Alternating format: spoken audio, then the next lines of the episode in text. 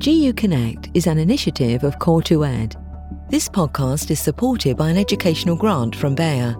The views in this podcast are the personal opinions of the experts. They do not necessarily represent the views of the expert's academic institution or the rest of the GU Connect group. For expert disclosures on any conflict of interest, please visit the Core2Ed website.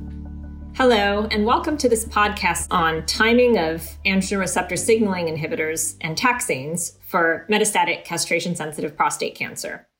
I'm Dr. Tanya Dorff, a medical oncologist from the City of Hope Comprehensive Cancer Center, and I'm joined today by Dr. Neil Shore. Neil, perhaps you can introduce yourself. Thank you so much, Tanya. What a great pleasure to, to talk with you today on this really important topic, the timing of uh, ARSI and taxanes and MCSPC. A lot has been forthcoming in, in our congresses and publications. You know, I'm a uro-oncologist. I, I practice in South Carolina. I'm part of GenesisCare US, and uh, I run our research center, Carolina Urologic Research Center. Well, I'm really excited to have the conversation with you also. I think you have such a great way of representing uh, what's happening among urologists uh, and urologic oncologists who treat these patients, as well as me bringing the medical oncology perspective.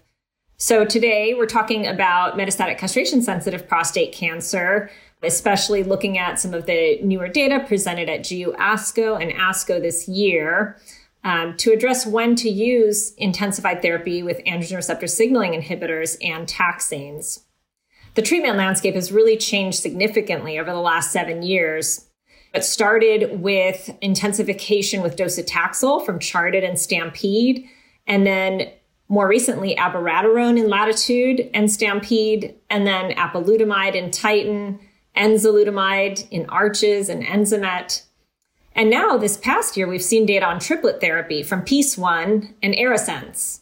It's so great to, I, I think, for a medical oncologist and a urologist uh, representing our experiences in academia and the community to talk about uh, how to optimize MCSPC therapy. For decades and decades and decades, right? We've been all about monotherapy since the Huggins and Hodges days, and we pay homage to them all the time, but let's let's put it right up front for our colleagues listening. Monotherapy ADT alone, ADT alone, whether it's an agonist or an antagonist, is almost never the right decision anymore because of these uh, amazing trials that you've outlined, Tanya. I mean, this is level one evidence that's now been incorporated into the guidelines that couplet therapy and we're going to talk about triplet therapy today, how important it is in optimizing patient care by not only uh, delaying the conversion to resistance, where we know the biology starts to really hasten because of clonal mutations of, of populations, but it not only with resistance, we, we see, you know, a rapidity towards uh, demise and, and worsening radiographic progression and all of the usual secondary endpoints. So tremendous work that was done in the last year. In less than a year, we saw the presentation of PEACE One by Karim Fizazi at ESMO 2021, and then at ASCO GU 2022, the presentation by Matthew Smith on ARASENS.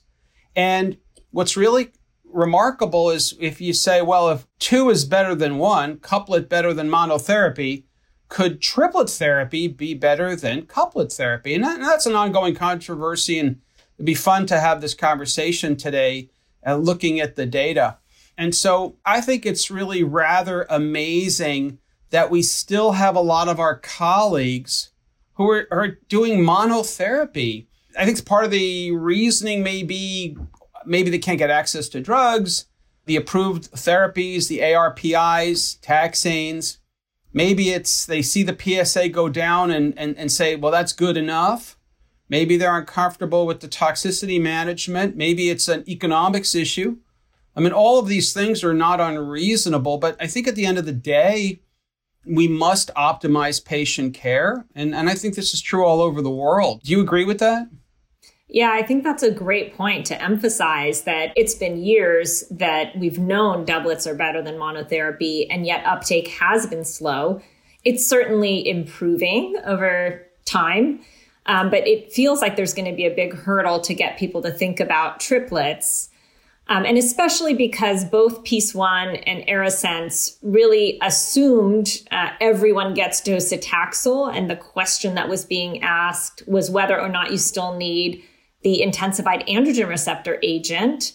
Um, you know, in the case of Peace One, abiraterone, and in the case of ARASENS, uh, darolutamide but it still doesn't answer the question of whether you need the docetaxel if you are already planning to use the intensified androgen receptor agent. So both studies are limited by that design and I think has led to some concern about how much uptake there will be um, given that we're just getting people used to doublet and we're not so sure what the addition of the taxane really adds. I mean, aside from the fact that, of course, both studies were absolutely positive. I mean, the primary endpoint of PFS in Peace One was achieved in addition to a 25% improvement in overall survival when you add abiraterone after someone gets those six doses of upfront docetaxel.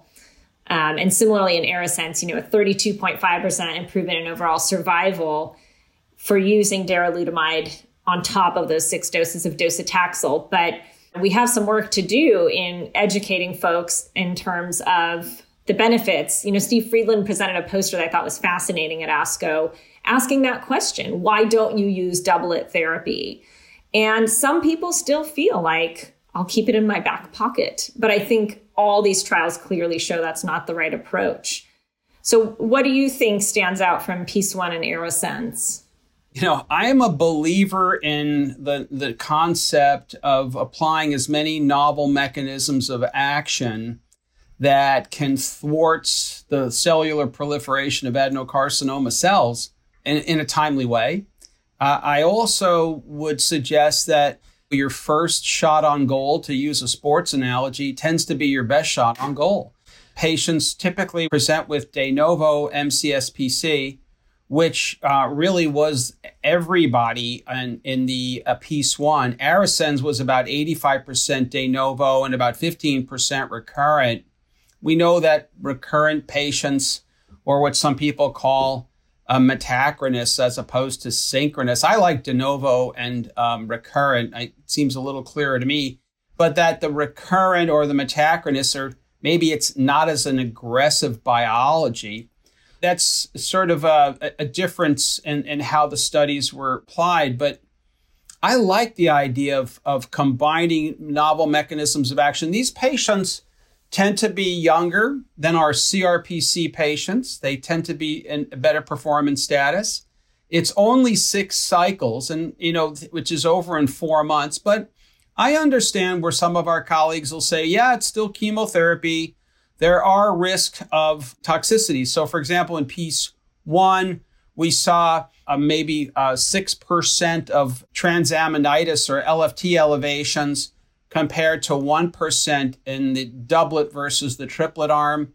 A little bit more hypertension, 22% versus 13%. ARASENS, the, the, the reported AEs were pretty comparable in both arms, pretty balanced. Um, the serious adverse events were 44.8 versus 42.3 in the triplet versus the doublet. I, think one of the things about Daro and abiraterone, these drugs are, are, have been really pretty well characterized the last several years. I personally find docetaxel in this population to be well tolerated, but I think you're right, Tanya. There are some of our colleagues who say it's chemotherapy, it's a taxane there's maybe this risk of myelosuppression, febrile neutropenias. I guess I go back to, you know, when you have high volume disease, and I guess I, would like to ask you, do you in your mind have a difference in, in the way you look at a patient when you're in the clinic, if it's four bone lesions versus 15 or 20 bone lesions, or certainly if it's a patient who has liver metastases, or even maybe a patient who has really high volume lymphadenopathy. And that's technically low volume disease, but is really you know, mediastinal, big retroperitoneal pelvic nodes. Do you kind of delineate your high volume stratification? That's a great point you raise. I think we have work to do to really define high volume or high risk you know, there are different definitions that have been applied in different studies.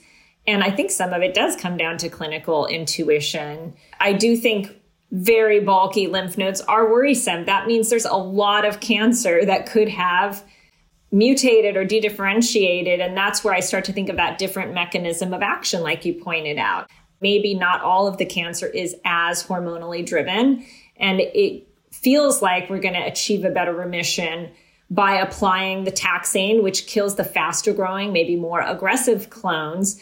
And I think it's appealing. But, you know, for medical oncologists, it kind of makes sense. We're used to sort of induction and consolidation or maintenance.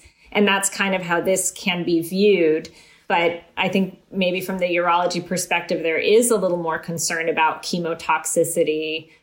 I also feel like there are those patients that just your gut tells you that this is a patient who needs it, whether it's something in the pathology report showing maybe some neuroendocrine differentiation or the genomics coming up with aggressive variant signature.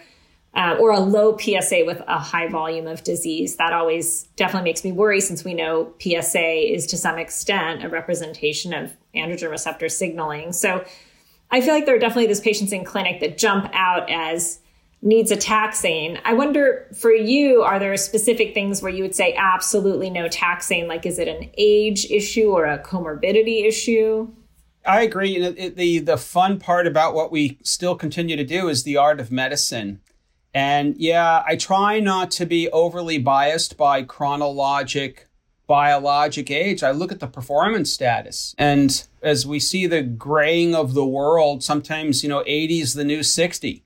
And uh, but of course, and I, I don't say that completely tongue in cheek, but you have an 80 year old who is fit, who's chemo fit, who is suddenly showing up at your door with de novo metastatic disease and has good actuarial survival. I, I would consider that giving that patient ADT dosi and then adding Abby uh, and or Daro based on upon this this data. That said, that's probably more the exception than the rule. And you're right. If, if people are frail and if people are younger and have lots of comorbidities, borderline renal insufficiency, diminished cardiac performance, you know, I'm going to probably be more comfortable in, in recommending just couplet.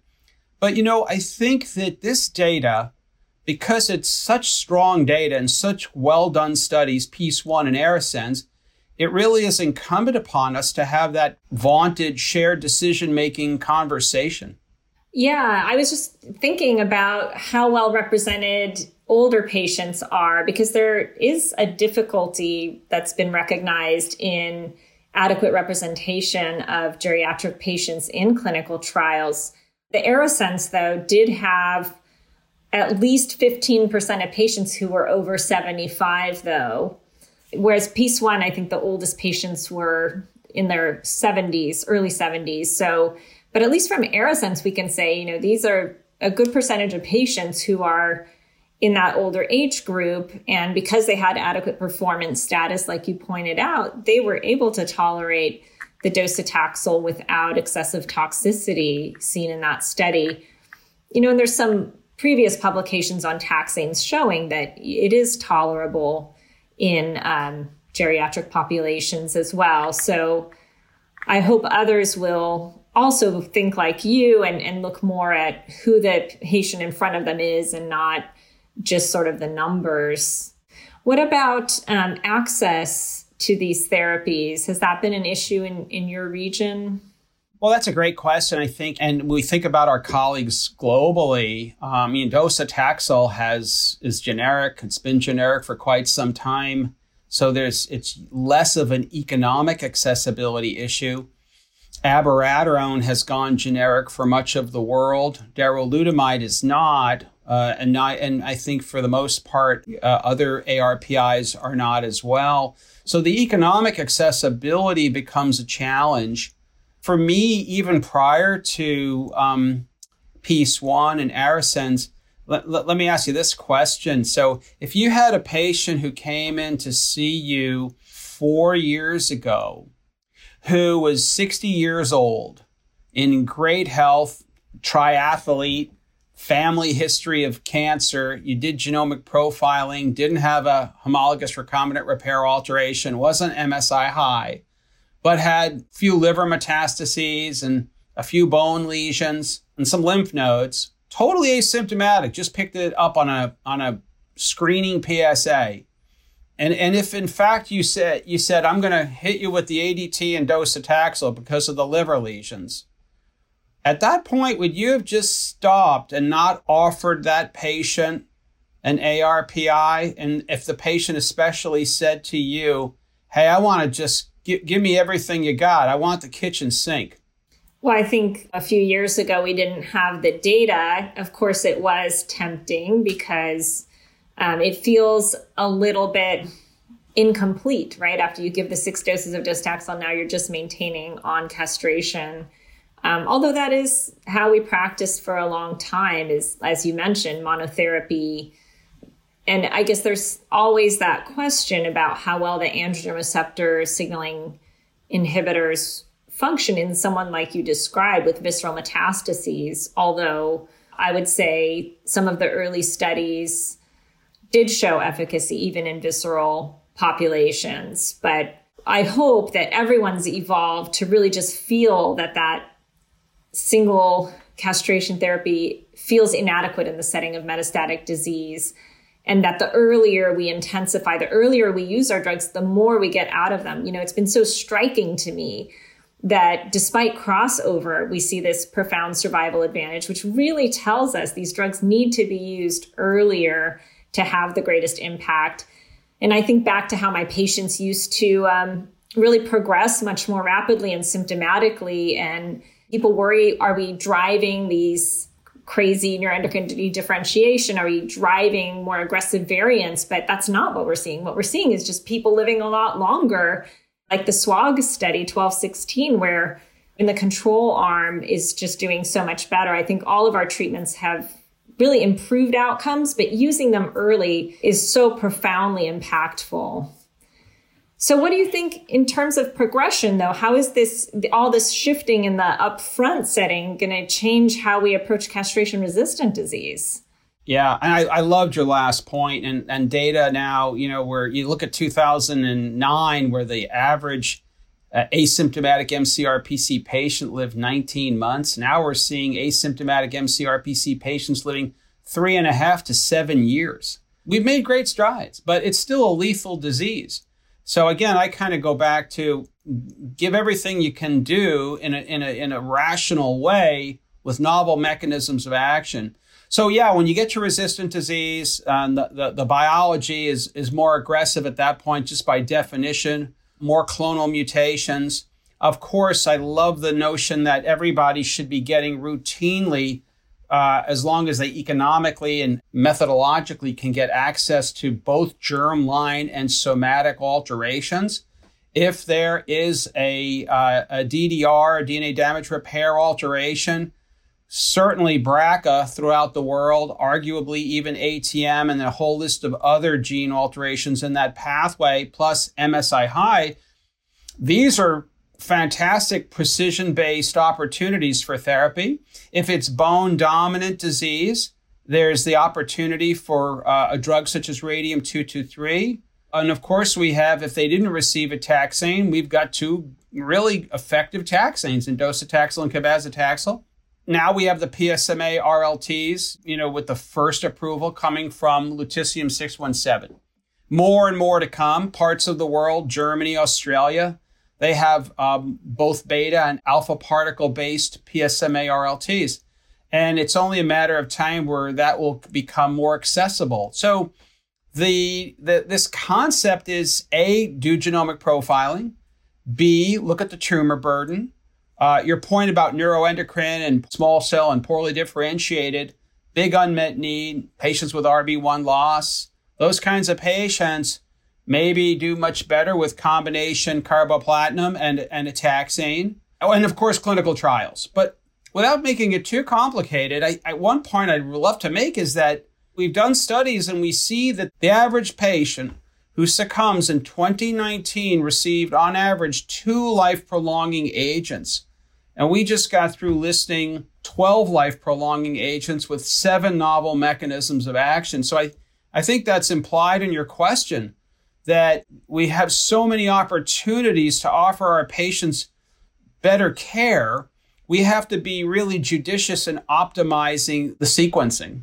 Well, I love that you raised clinical trials because, as you mentioned, there's still work to be done. And sometimes the best treatments that are out there are on clinical trials right now. We have these really exciting agents coming down the pipeline, and often they're restricting the number of prior lines of therapy. So, thinking about clinical trials early is always a good strategy, just like intensifying early is.